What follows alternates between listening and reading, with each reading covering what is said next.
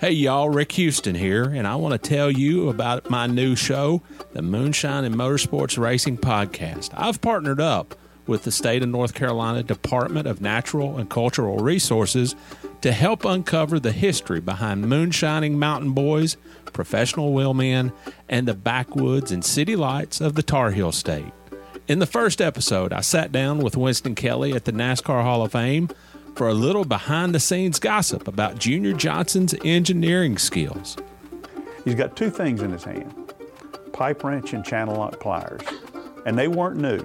They had been they had been Yeah. around the block a time or two. Wasn't the first steel they built, I bet. No, no, you know, you, ca- I think they were they had the, the pliers had been red before, but paint had worn off. And in the second episode, I talked to a professional hillbilly, aka Dr. Daniel Pierce of UNC Asheville, to find out the real history of moonshiners and their battles with the revenuers. He wrote about one of his experience of trying to chase down this uh, this bootlegger in this this souped up car, and he he complained that the government gave him these piece of crap, cheapo cars, and that, that were really no match. But he thought he was doing pretty good, and then the guy just hits it and just takes off and practically disappear. But then the guy makes a bootleg turn uh, and comes back towards him. And i- i- as he said, it was a game of chicken, and I was the chicken. And so he ran off the road. And actually, he was the guy who who caught Junior Johnson at his daddy's uh, when Junior got tangled up in a in a barbed wire fence. So check out the Moonshine and Motorsports Racing Podcast, available on YouTube, dailydownforce.com, and all of your favorite podcasting platforms. And be sure to check out my regular show on NASCAR history, the Scene Vault Podcast.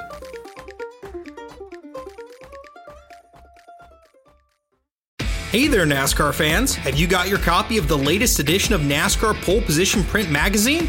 If not, there's no better time than now to subscribe at polepositionmag.com. NASCAR Pole Position is the only print magazine covering NASCAR.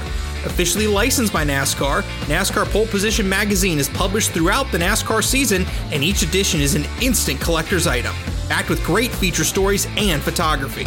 The magazine is even mailed to you in a poly bag for those who love to collect NASCAR memorabilia. At polepositionmag.com, you can even find past issues available to purchase. Get your subscription to NASCAR Pole Position and get great NASCAR content delivered straight to your mailbox throughout the season. Learn more at polepositionmag.com. That's polepositionmag.com.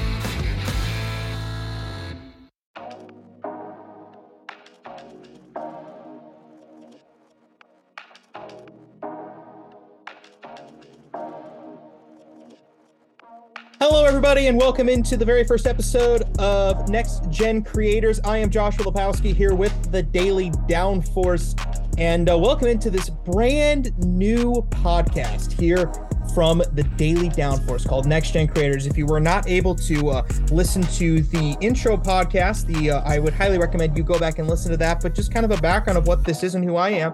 So, um, my name is Joshua Lipowski. I am from uh, originally from Northwest Indiana, and uh, I spent uh, my time in college uh, studying sports journalism. And uh, I got into NASCAR as a kid as a fan. Um, around the, like the mid 2000s era and then i got into nascar from the media side of it um, in my junior or sophomore year of college i should say. My sophomore year of college when i started uh, writing about william byron i was at liberty university in lynchburg started writing about william byron and how he would do every week. That's how i got into nascar from the journalistic side and a couple months after i graduated i uh, got the job here at the daily downforce. I've been writing for them since the beginning of may of uh, 2023 so i've been here for a couple months it's been really awesome. It's been a ton of fun and uh, pitched this idea for next gen creators and next gen creators. This is all about uh, promoting. It's all about um, highlighting content creators. This kind of new age, this new new media, you know, that we have in NASCAR. We're seeing a lot more NASCAR creators on platforms such as YouTube that are uh, beginning to really uh, stake their, I guess, just kind of stake their audience, I guess, for lack of a better term, in uh in NASCAR content creation. And it's really cool to see the way that these content creators have been able to develop over time. And uh, what I want to do on this show is I want to tell their story, talk about what got them into content creation in the first place, talk about what it was that um, got them into NASCAR, kind of their process, what they've been through as a content creator, all sorts of stuff like that. That's the type of stuff I want to talk about. And uh, the first episode we have is with Eric Estepp. I'm sure you know Eric Estepp pretty well. He is uh, the host of Out of the Groove, which is uh, one of the top uh, NASCAR uh, YouTube shows that we have today. Um, does great work on YouTube, and today had a great conversation with him. You know, it was it was very cool to listen to Eric how he talked about kind of how he got into Out of the Groove and how that became a thing for him. Uh, Eric has been a guy that's been on YouTube for a very long time. He's been on YouTube for way longer than Out of the Groove's even been a thing. And so he does have a really interesting story about how he was someone that kind of came up through that era when YouTube was just starting to become something where you could really truly uh, create full-time content on it and really start making it a job. Eric has a very unique perspective on that. Also has a unique perspective on NASCAR content creation as well. Uh, specifically talking a lot about how passionate he is regarding talking about people that are his age that love NASCAR. And we talk a lot on the Daily Downforce, and it's a big topic about how NASCAR is with reaching the younger demographics. Eric is someone that truly is reaching that demographic. And not only that, Eric also talks very openly about what he went through in order to uh, make out of the groove something that worked and his creative process. And he even ended, you know, this episode today by just giving a very honest assessment about what he and his plans are for the future. And uh, I appreciated his honesty. It was really great to hear him just be just open about what he intends to do with the future and the aspirations that he has. And uh, they were kind of, some of the stuff was not stuff I necessarily expected to hear, and it was all really cool and it was all awesome to just hear Eric Estepp be so open, be so honest about what he is trying to do and uh, the type of content he is looking to create for you guys on this platform. So without further ado, here is episode one of Next Gen Creators with Eric Estepp.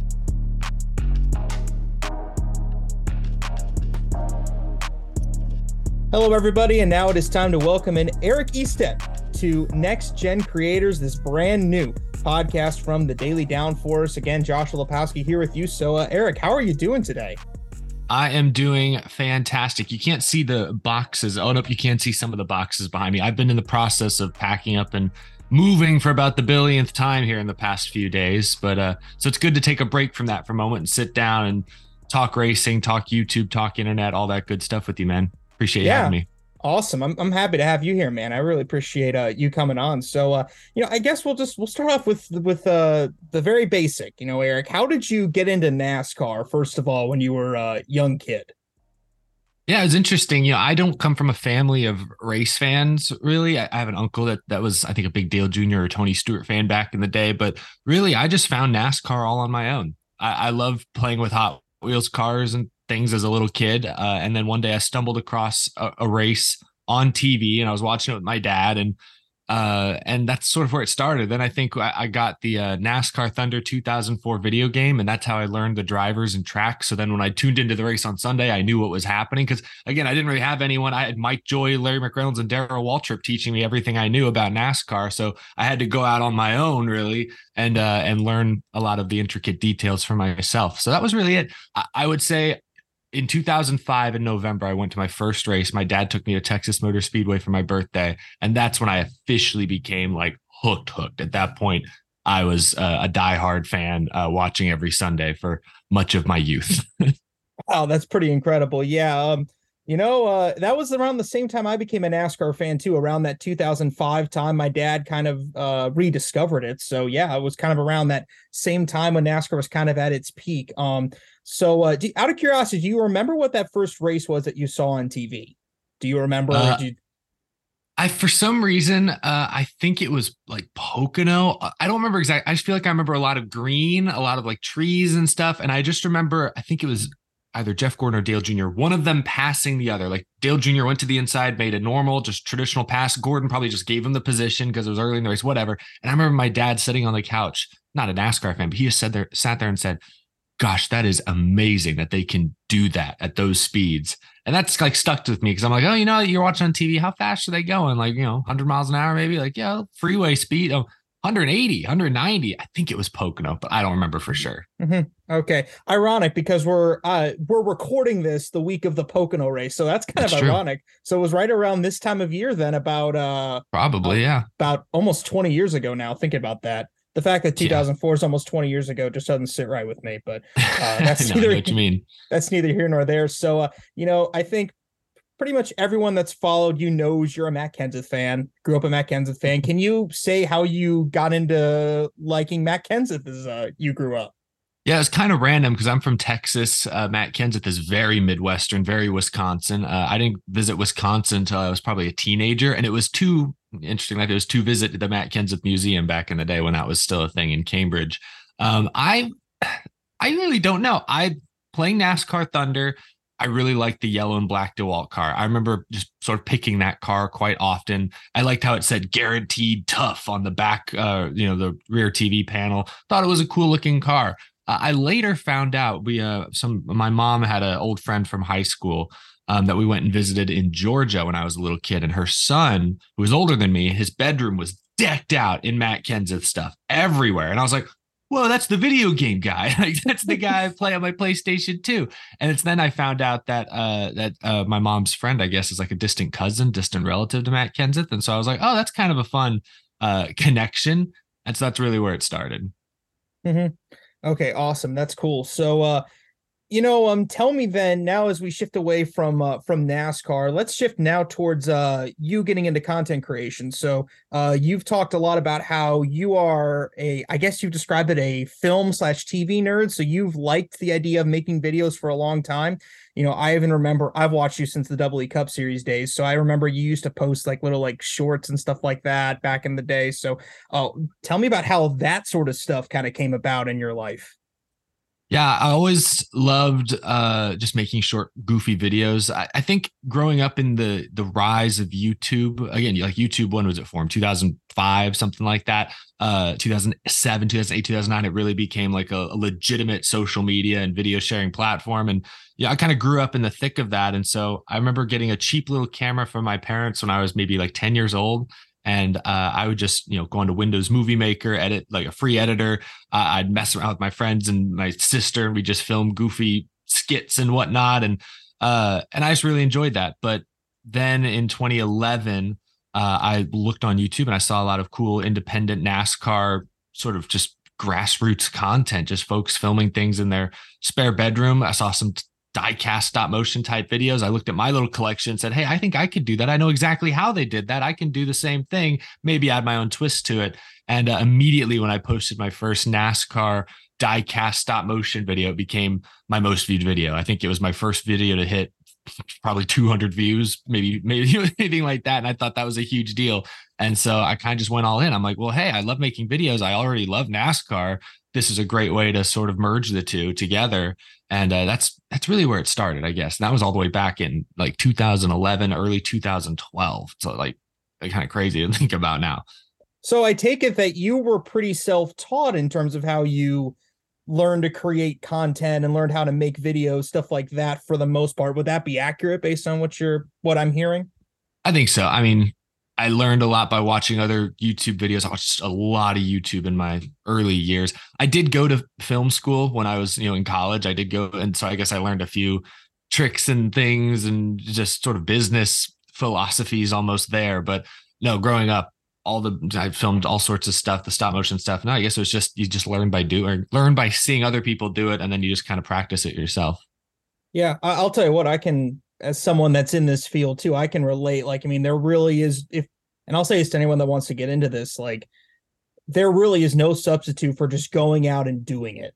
Like you can't learn yeah. like and I'm sure you you would agree with this, like you can't just whatever you can learn in the classroom, like that's minuscule to what you actually can do. You actually have to go out and do stuff in order to make things happen.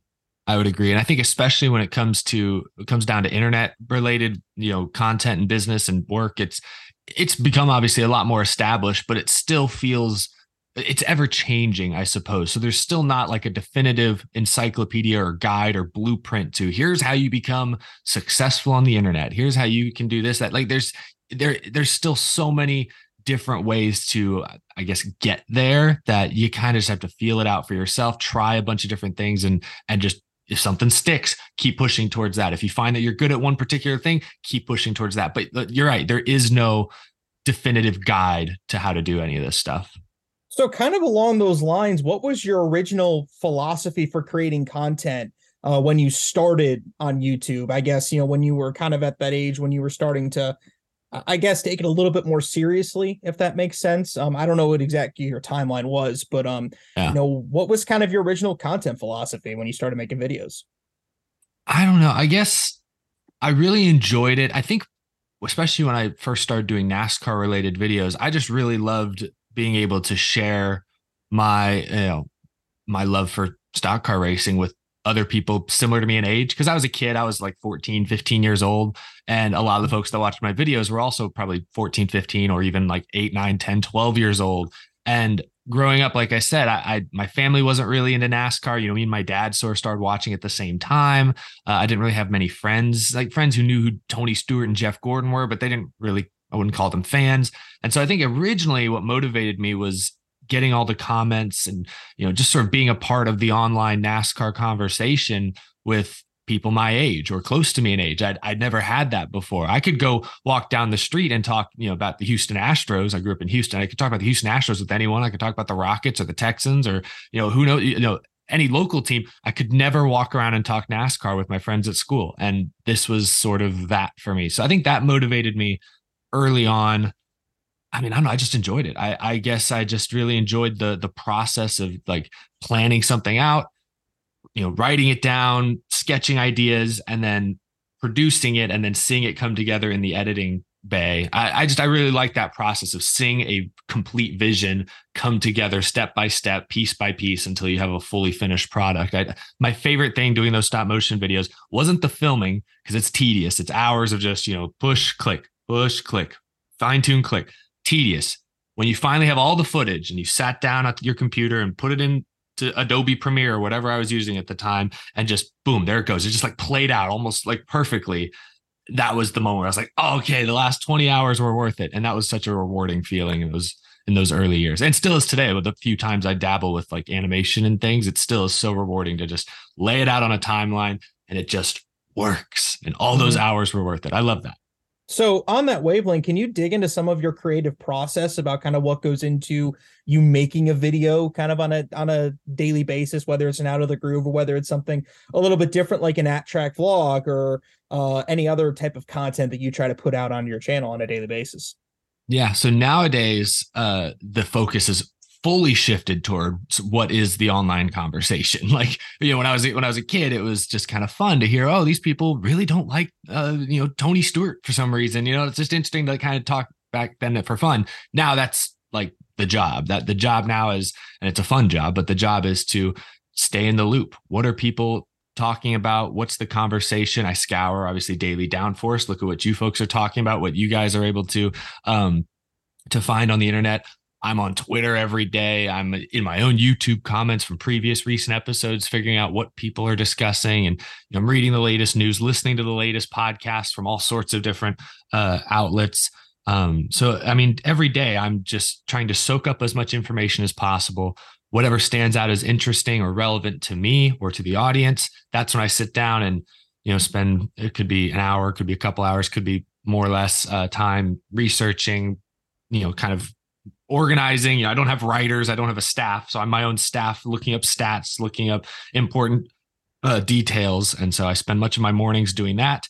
And then I typically film. I, I, I might grab like some lunch real quick, and then I'll film something, and then uh, go to edit. And editing now is uh, is so much faster than it used to be because it's so simple to edit my videos. I can kind of just blow through it. it it's almost like muscle memory now. I'm only half paying attention to the screen because it's just click, drag, cut, click, drag, cut, click, drag, cut, click, drag, cut, and it's it's it's almost like I can just turn my brain off for an hour. But uh, you know, the process is the process has changed quite a bit, uh, especially as out of the groove has become the more uh, dominant feature. But but to your point on like the at track vlogs is like I went to the Chicago street race earlier this year, and anything that's new like that, and I know that was going to be a unique event. I went into it knowing, hey, I'm going to film, I'm going to document, I'm going to be boots on the ground, I'm going to show everyone what it's like from this perspective because everyone's watching on TV, but not everyone's going to get a clear view of what the at track experience is like. Uh, obviously, the rain and storms and flooding sort of messed up what my plans were for that race. But like I filmed at North Wilkesboro this year, which is a new track. Last year, I filmed at Pocono, which was a new track for me. Uh, Circuit of the Americas when it was added to the schedule. Indy Road Course. I, I've just again, it's what is what's on the tip of everyone's tongue, and new is always interesting because it's new. So um, that's sort of how I decide where I'm going next, what I'm going to film when I'm there, and what goes into a daily episode of my show. I think to that point, you also, I think you mentioned this in a recent video. You're going to some new tracks. You're coming up here in the next few weeks. Is that correct? I'll be at Michigan for the first time uh, Okay. uh, or at least I've not been to Michigan. I'm Mhm. excited to because I'm also going to check out the uh, Roush Museum. Uh, I think it's in or just outside of Detroit. A while in there as well. I know they have a lot of really cool uh, cars that I know a lot about as a lifelong Matt Kenseth fan. But uh, I'm gonna hopefully film some stuff there. But yeah, Michigan's a new a new track for me. I'd, I'd Mhm. like every year I try to at least add one Mhm. track that I'd never been to, and um, I guess there's a couple this year, but Michigan's a big one. Cool. Awesome. I've been to Michigan before, actually. It's been, uh, oh gosh, it's been like 10 years since I've been there, but I have been to Michigan before. I've heard uh, great things. I'm excited. yeah, I know they're not going 212 miles per hour anymore, unfortunately, but I, No. I still think it'll look great. No, you're it, it's it, it is in a it, it's it's kind of out in the middle of nowhere, but it's in a really cool area. It's it's uh, honestly, if you like to camp, I actually would argue Michigan's a great place to camp. So um, That's what I've heard. yeah, it's a great place to camp. I will say that much. So, uh, anyways, you know, kind of going back to kind of like your time as a YouTuber, you know, you know, when you first started doing YouTube, I guess as you were getting older, you were getting ready to go to college and stuff like that. You know, did you ever expect YouTube was going to be your full time gig, or was it just something that you were just, eh, this is just a hobby for me for now until I get a real job, quote unquote, after I graduate? Yeah, no, in high school, it was like, you know, it's, in high school, it was my real job. You know, I- I, a lot of my friends would work at, you know, grocery stores, would be baggers, they'd be waiters, they'd be, you know, cashiers at, at Chick fil A, whatever, you know, like that's what a lot of my friends were going to do. It's typical kind of high school job, a lot of first jobs for folks. Um, and I was very lucky because YouTube had taken off to a point where, like, you know, it gave me a little extra spending money on the side. On the side, I didn't really feel like I needed to uh, go get a, a real job at that point. So um, I think in you know because of that, in the back of my mind, since high school, since I was probably 16 or 17 years old, and I first got monetization turned on on my channel, I always thought that you know maybe at the very least this would be some sort of you know side hustle, a little side business or project I could always dabble in. I could always do. Uh, you know, when I went to college to study filmmaking and TV, I thought you know. I'll, probably end up in Los Angeles, part of the Hollywood system, trying to work my way up, trying to get some of my own projects made. But in the meantime, I'll always have this creative outlet over here on the side that I can go to to express myself, to feel, uh, to to see my creative visions realized to some degree. And and if it makes a little extra money, a little extra spending money, hey, LA is expensive. That would be nice. I wouldn't mind that. Um, I never intended or never expected, I guess, YouTube to become a full time gig. It sort of just happened. Um, you know, in 2018, 2019, with Out of the Groove becoming more, um, I think, more of a staple, I think it became a, a part of a lot of folks' sort of daily routine. And so, you know, I was motivated to put out more consistent episodes. Viewership was up, numbers were getting to a point where I was like, hey, this maybe I, I could maybe take a risk and try this full time. Then 2020, I was about to graduate pandemic uh, i had to leave uh, i was doing an internship actually in los angeles we basically all got sent home because hollywood was shut down. They couldn't no productions were being worked on the first couple months of covid. And uh and so i was basically you know i had to go move back in with my parents at least for a few months to figure out uh, okay well what do i do next? I graduated online. I didn't even go to the zoom ceremony. I was just like okay well the real world is here. It's time. My only source of income is youtube. Let's maybe double down on this and just see where it goes. The whole world is moving online with Zoom calls and uh, and things like that. I'm already here. Let's uh, let's see if that gives me an advantage. And so I sort of just committed to it, especially in 2020, and it went very well. And I thought, you know, heck, shoot, I, I'm moving out of my parents' house. Let's let's keep going. Let's ride this wave until it crashes, I guess. Um, and it's so far, I mean, we're three years removed from that or so, roughly, and it's still going really well. So I'm I'm very fortunate that it's turned out the way that it had, but it was never the like it was never plan A, I guess. But I mean, it's been a blast. I, I could not be happier with how things have turned out, honestly. out of curiosity, like man, obviously the pandemic kind of threw you for a loop. Like it threw everybody for a loop, obviously. Um, it yeah. threw the whole world for a loop for for that period of time. You know, I was in college at the time. I was finishing up my first year in college, and uh, but but you, you know, did you have a plan A that you had planned for beyond 2020 before the pandemic hit, and then the pandemic just kind of shut it down, or was it just, or or was it just the internship that the pandemic kind of, yeah, kind of, yeah. I went to school at uh, in Austin, Texas, at the University of Texas. Uh, they had a good film school, and Texas, especially that area, has a good sort of film. Um, I don't know. I guess uh, just sort of basis establishment. Um, there's a few good filmmakers that from Texas that often come back to Texas to work on productions. We had I mean, Matthew McConaughey was a professor in the building that I was in, you know. So uh, it was a like I was into that kind of stuff. Uh, still am, I guess. Um, but I, I went to Austin because I knew they had an internship program in LA sort of set up. And so that's where I was spending my last semester. The intention was to get an internship. And then while I had that internship, use that internship to interview for other jobs. Uh, I didn't know exactly what I wanted to do. There really wasn't a definitive plan A. I knew I wanted to work uh, in, in, either film or TV in some way, shape, or form. Uh, I was looking into, I remember uh, jobs and internships at like Fox Sports uh, and ESPN that were both had uh, headquarters in uh, in Los Angeles. Um, but I was also uh, looking at you know major studios. I remember I the company I interned for was a small production company, but they were affiliate of NBC, I believe.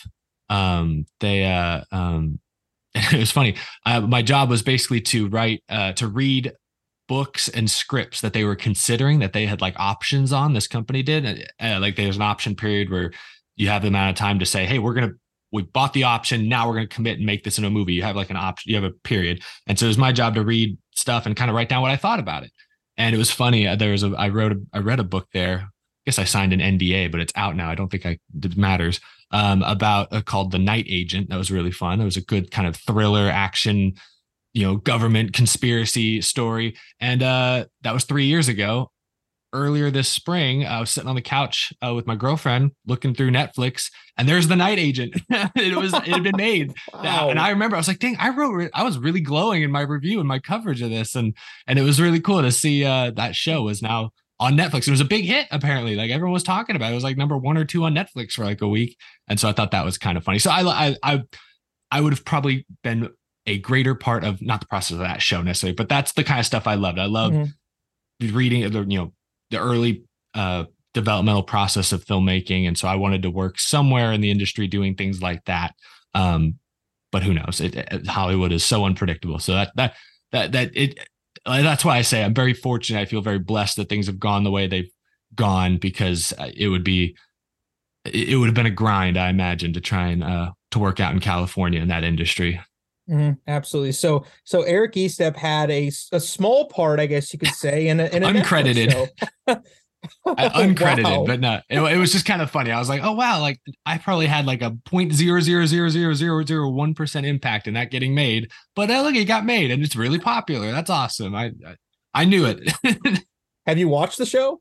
I did. I actually did sit down and watch it. It was good. Very similar really? to the book that I remember reading. Uh, it was good. Good. That's awesome. That's great to hear. So we kind of jump forward in the timeline here. Let's jump backwards here a little bit. So um, you know, and again, I'll remind you, I've watched you since the Double E Cup Series days. So I somewhat remember kind of where your channel was at this time. So um out of the groove kind of came when you were, I think, just starting in college. And I think that um, if I remember right, you're gonna have to remind me on the timeline, but if you remember right, I think that Double E Cup Series was kind of in a hiatus because you didn't have room to film. And so out of the groove was was it kind of born out of that is that correct yeah it was i you're i think the timeline is pretty much exactly right i did a few stop motion races and things once i got into college but yeah it was definitely under a hiatus um, and that's that was i mean that was true is i didn't have the space i'd moved into a dorm with a stranger you know kind of a random roommate um, who was really chill, really cool. But uh, I don't think you'd have been chill and cool with me taking over, not not even kidding, probably half of the square footage of our dorm room to set these racetracks up. There was not the space.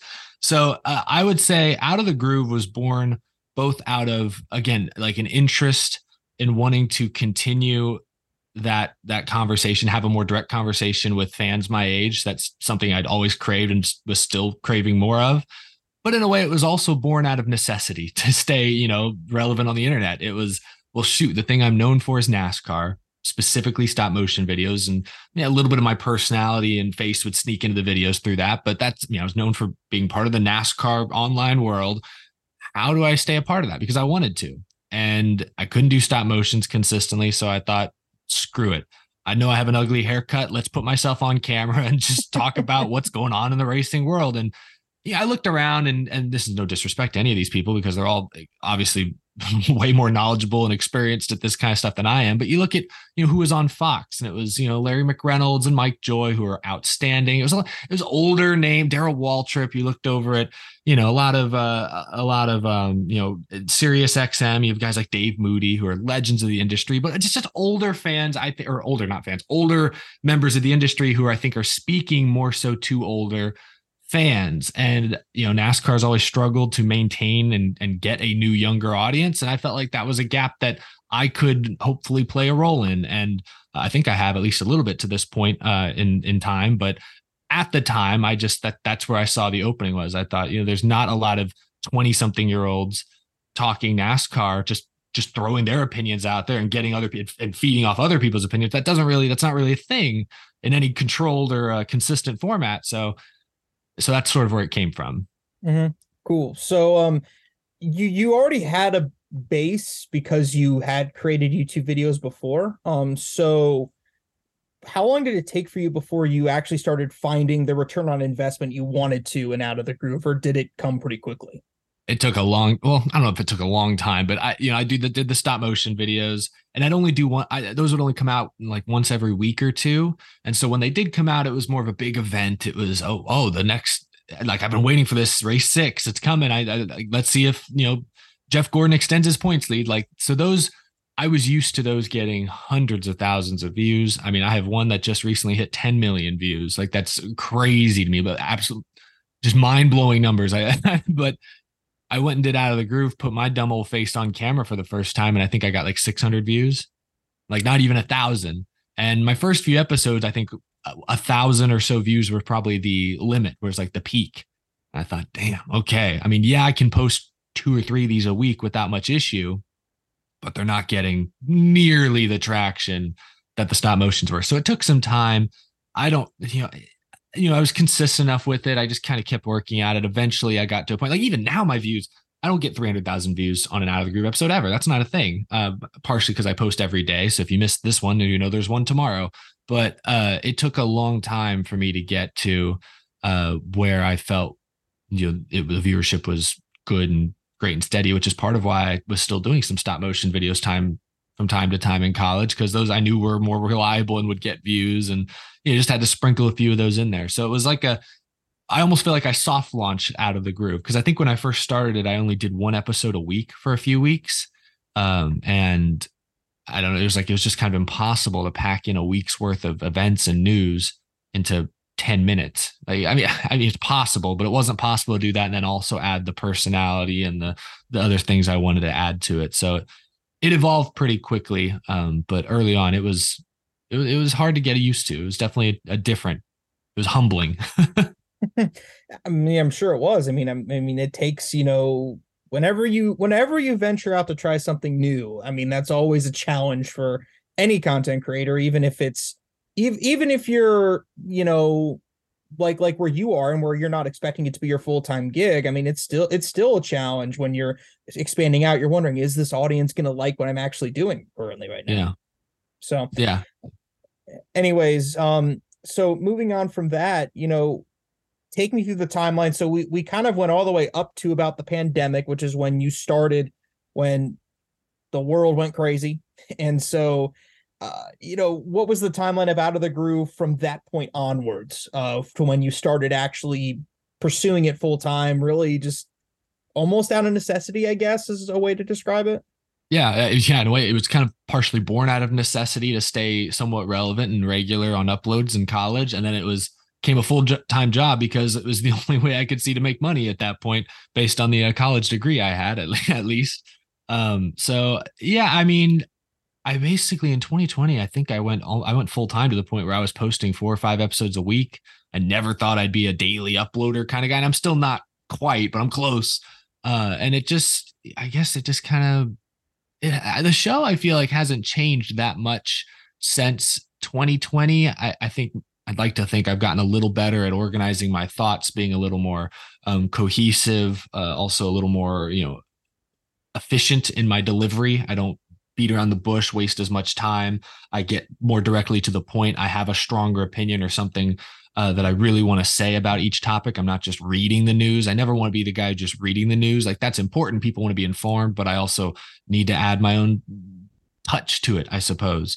Um, and I mean, it hasn't changed a whole lot. I, I guess beyond just doing out of the groove since 2020, I've gotten uh, I've been very fortunate to travel to a lot more races, especially 2021 when sort of the pandemic for the first time sort of felt like it was on the back end. And you know, I went to a bunch of tracks in 2021 I'd never been to before. I'd, i went to, you know, Road America.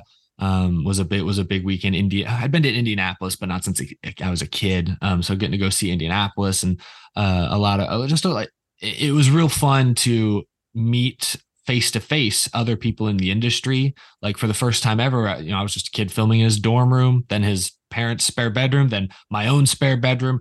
But I was able to go up and talk to, you know, I mentioned folks like Dave Moody before. He's been on my show. Uh, like tons of respect for what he's done, tons of respect for what awesome, so many uh, reporters, radio broadcasters, you know, I, like, and so beginning in 2021, when I was traveling to a lot more races, I really got to sit down and, and meet a lot of them. And, and I, you know to to an extent i felt uh, like it, accepted but more so it was just sort of surreal for me to think i've watched and listened to a lot of these folks for years and years and years and to now be you know even remotely to at least be in the same room as them. I'm not going to say i have the same clout or the same uh, professionalism even as many of them but I, I to at least be in the same room and have many of the same opportunities as them that was you know 2021 i just found myself pinching myself quite often being like i cannot believe that this has actually gotten to this uh, level.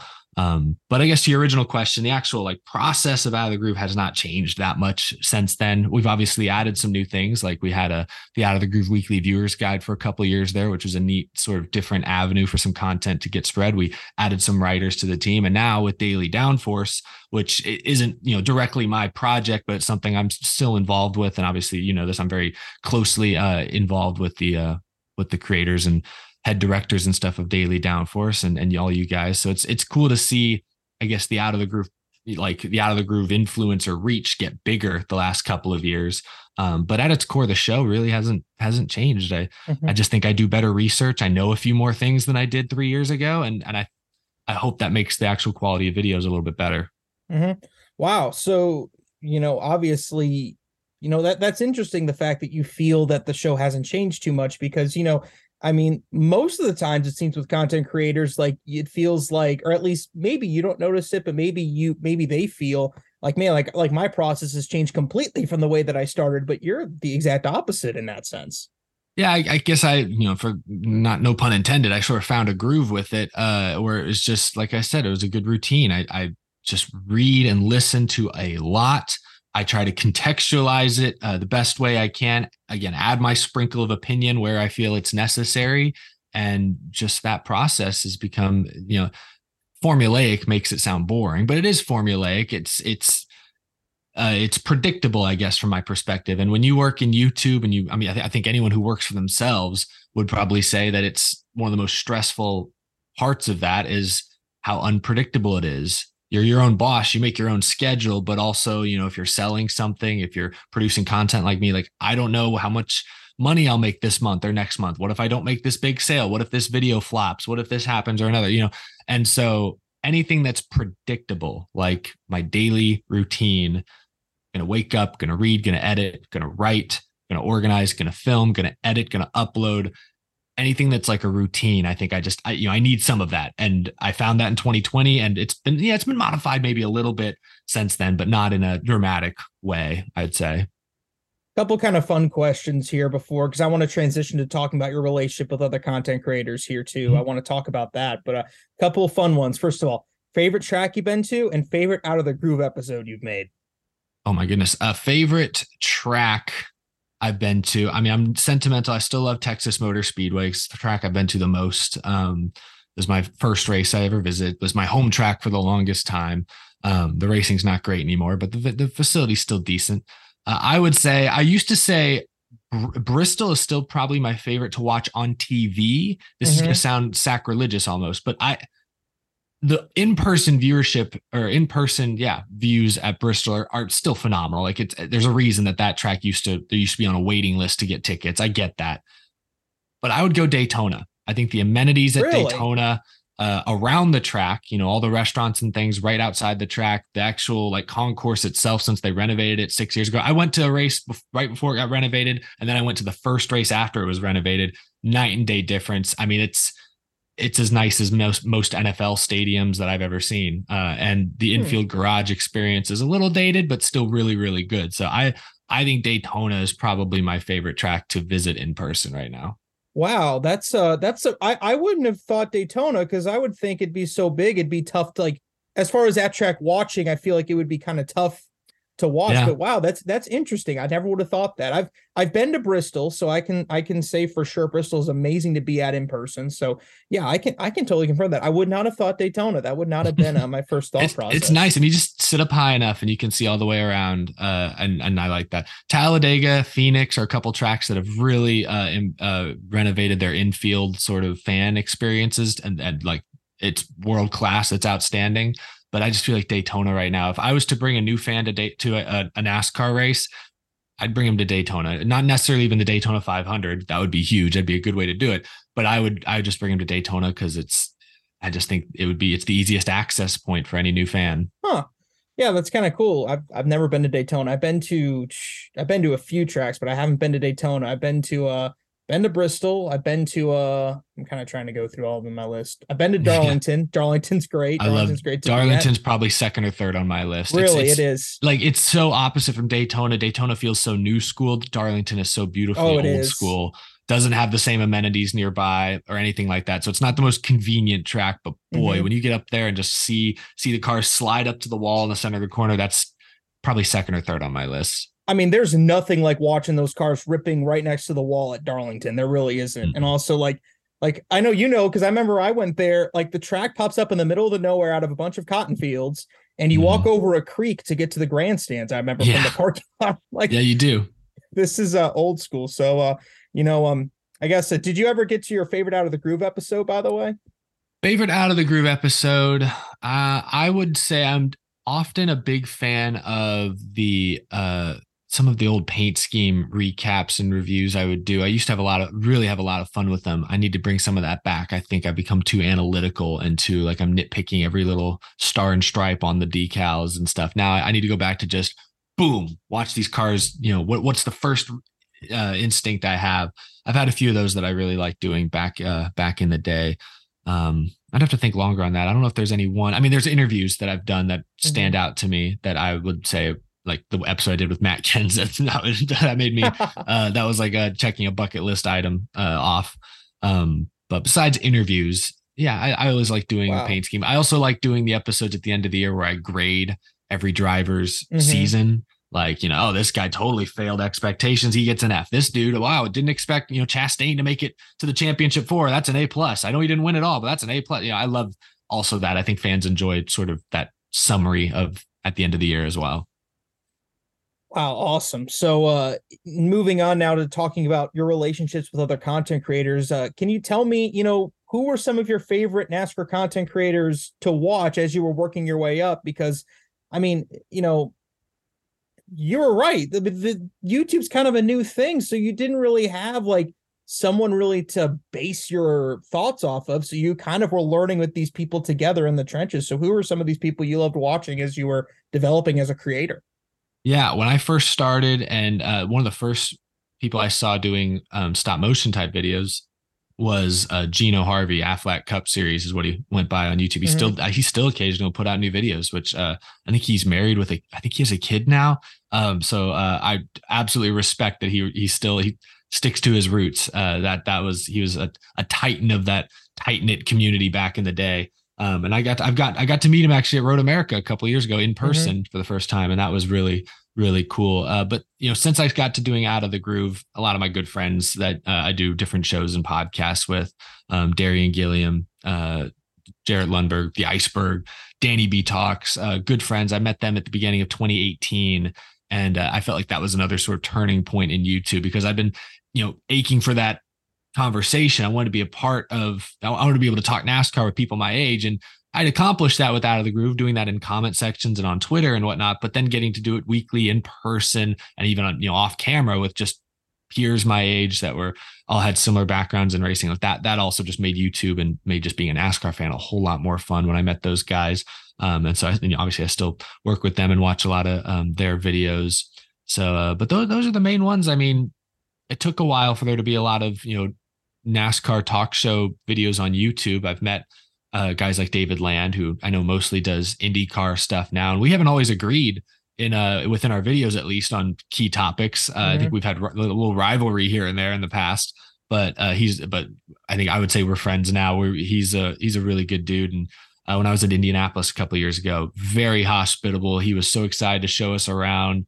Um, like, it, it, like he lived, I know he lives really close to the racetrack. It felt like he was showing off his new house to us and just wanted us all to feel as welcome and comfortable as possible. He was so proud of the brickyard, uh, and it was it was honestly just very um, fun, to see. Um, so, but the, yeah, I mean, those are those are a lot of names I watched early on or still watch, or people that I've just become good friends with, honestly, which is which is great. Emperor Lemon, who's not a, a, NASCAR YouTuber by any means. He's got like a million subscribers. He does all sorts of stuff, but he's done a few NASCAR videos. Found out a couple years ago he's a big racing fan, and so we've gotten to meet him a few times at racetracks and talk to him. And um, and he does when he does pull out uh, pull out the editing software and does himself a NASCAR video, it's it's elite. It is fantastic. So I always love watching his stuff. Wow, that's pretty awesome. So you know, tell me, you know, it's it's obvious that you and the content creators that you're friends with, people like Jarrett, Darian, Danny, amongst others, you guys love to promote each other. You love to hype each other up. Yeah. You love to you, you love to find ways to help promote people or promote them to these other audiences that you have that may not know who they are. And you know, tell me kind of like where did that start out that of you trying to help raise each other's platform along with your own? Yeah, it, it was it was interesting at first because when I first met them, uh, you know, there was certainly an imbalance there. I'd been doing it for a while. I had I, I think I had close to 100,000 subscribers at that point, and they were all just starting out, so they had nothing.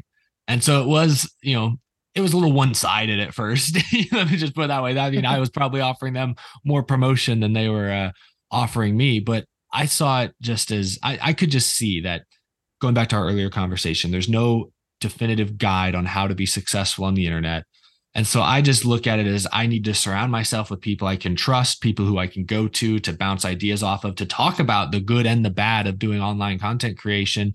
And so, you know, beyond just being friends outside of racing, I wanted to be, I wanted to have, you know, professional, I don't, I don't like the way, you know, but I wanted to have peers that I could also rely on for, um, you know, racing related stuff, for YouTube related things. And so that was just incredibly valuable to me, I think, in those early years as they were still new and maybe would make a misstep here or there. I would make a misstep here or there, but like we could kind of keep each other in line and, um, you know, again, bounce ideas off of if someone had an idea that was just not going to work, we wouldn't be afraid to tell each other that, like, hey, that I think I'd tell them, like, hey, I've done that type of video before. You can do it. This is what's going to happen. You may not be happy with the results. And they would be like, oh, okay. And they might still try it anyways. And oh, sure enough, that's kind of, they've experienced the same thing. So, um, just to having folks my age going through the same process that I had been through and was still going through was just really valuable to me. And I think they probably felt the same way. And so,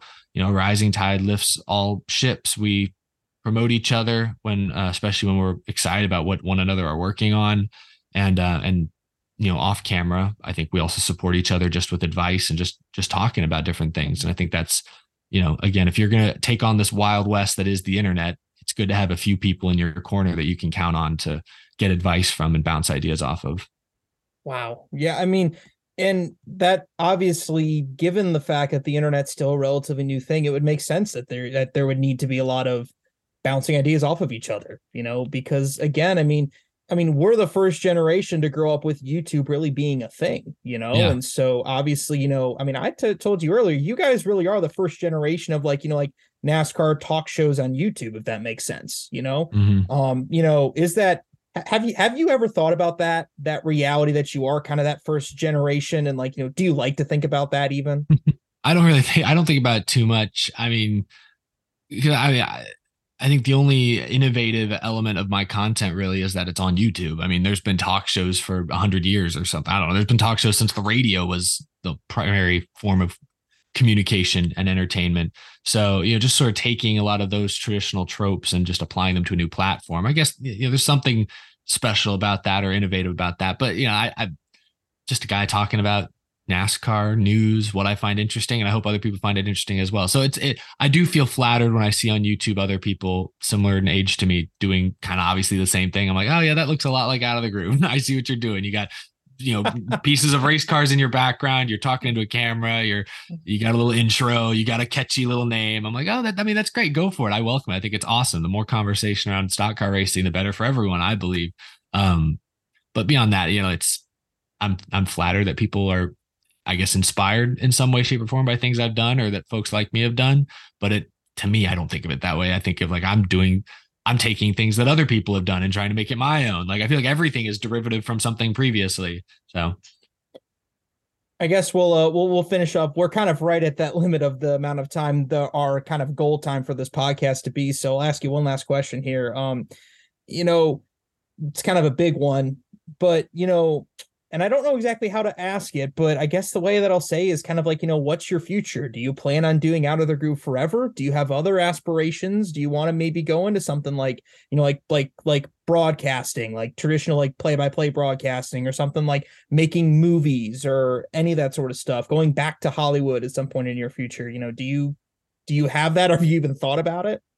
I think about it quite a bit. I think uh, you know, another part of doing YouTube and, and things is eh, I've I've struggled with the the the idea that this is all almost too good to be true that I'm able to you know make a living. I'm able to live on my own support myself talking about something that I grew up just adoring. Something I was in love with growing up and I get to make my own schedule. I, I'm just I'm so fortunate that it's worked out as well as it has that every day to some degree in the back of my mind I just imagine it's all going to crash and burn and and be taken away by by anything. It could anything could happen. Um, and so, yeah, I guess from that perspective, it, it, sometimes is hard for me to think too far out into the future. Uh, I really like out of the groove where it is now, and I could see myself doing again following the same routine for many more years. Uh, 20 years, mm, maybe, maybe not. I don't know. Uh, I do have other interests, but I also have always loved NASCAR, and I don't think that's ever going to change. So, um, as long as I can sort of again marry my interests in filmmaking and and being a part of the conversation and also you know combining that with NASCAR then I think I'm going to keep doing it. But uh, I don't know there's a ton of different goals. You know within the racing industry I like I like working for myself. You know it would be awesome to collaborate or do something with a major network or studio at some point or another but it's not I wouldn't I don't see that as something I need to cross off my list at some point. Uh I think it'd be cool to one day be like more closely tied into a race team, not not like to own my own NASCAR team, but to be able to sort of be a close maybe a partner in a race team that I can sort of that can be a, a source of content that would be really enlightening. Like, hey, here's a team starting up from scratch. Let's let you into the process. Like, I think it's been so fun the last few years to follow Trackhouse's rise, um, you know, 23XI, all these new teams coming to the sport. You know, we hear bits and pieces about how they came about, but we don't really know. We don't really know how intense those conversations are, how stressful, how risky these investments are. We don't really know. We don't have any insight into that. So I think it'd be cool to one day uh, be closer to that side of the industry and, and be able to make content on that. But I guess it's all going to come back to content. I like making videos. I like sharing videos with the world. Uh, and, you know, maybe the style of content will change a little bit over the years hopefully we can continue to get bigger. Uh, that's why I love Daily Downforce because now we have content that's written by uh, great writers like yourself. That is, you know, it's a different medium, a different outlet, reaches a different audience. I think, you know, content is always going to be king in whatever I do, and if it changes a little bit, it changes. I could see it not changing for a long time. I, I don't think I'll do out of the groove when I'm 60, at least not in its current form. It might have evolved into a different format, but it's you're not going to see. I don't think it's going to look like this even in 20 years. Quite honestly, it'll it'll definitely change at some point. Well, uh, thank you for that compliment. I do appreciate that. You know, um, I mean, Eric, I think you echo the sentiments of a lot of people that are in this business, which is just that you know it, it does seem too good to be true that every day you get to wake up and you get to talk about something that you love and uh you know that's what you get to do on a daily basis and you have so much joy for that. That's so obvious and you know that's really cool. And um you know i mean you just got to keep doing what you're doing. And you know what? I mean the the encyclopedia of youtube is getting written every single day. And uh you know we're learning you know you're learning every day. We're learning every day how to navigate the internet. And uh you know that's just awesome to hear. So uh, you know uh folks thank you so very much here. And uh, eric thank you so very much here for joining us here today on this uh, first episode of next gen creators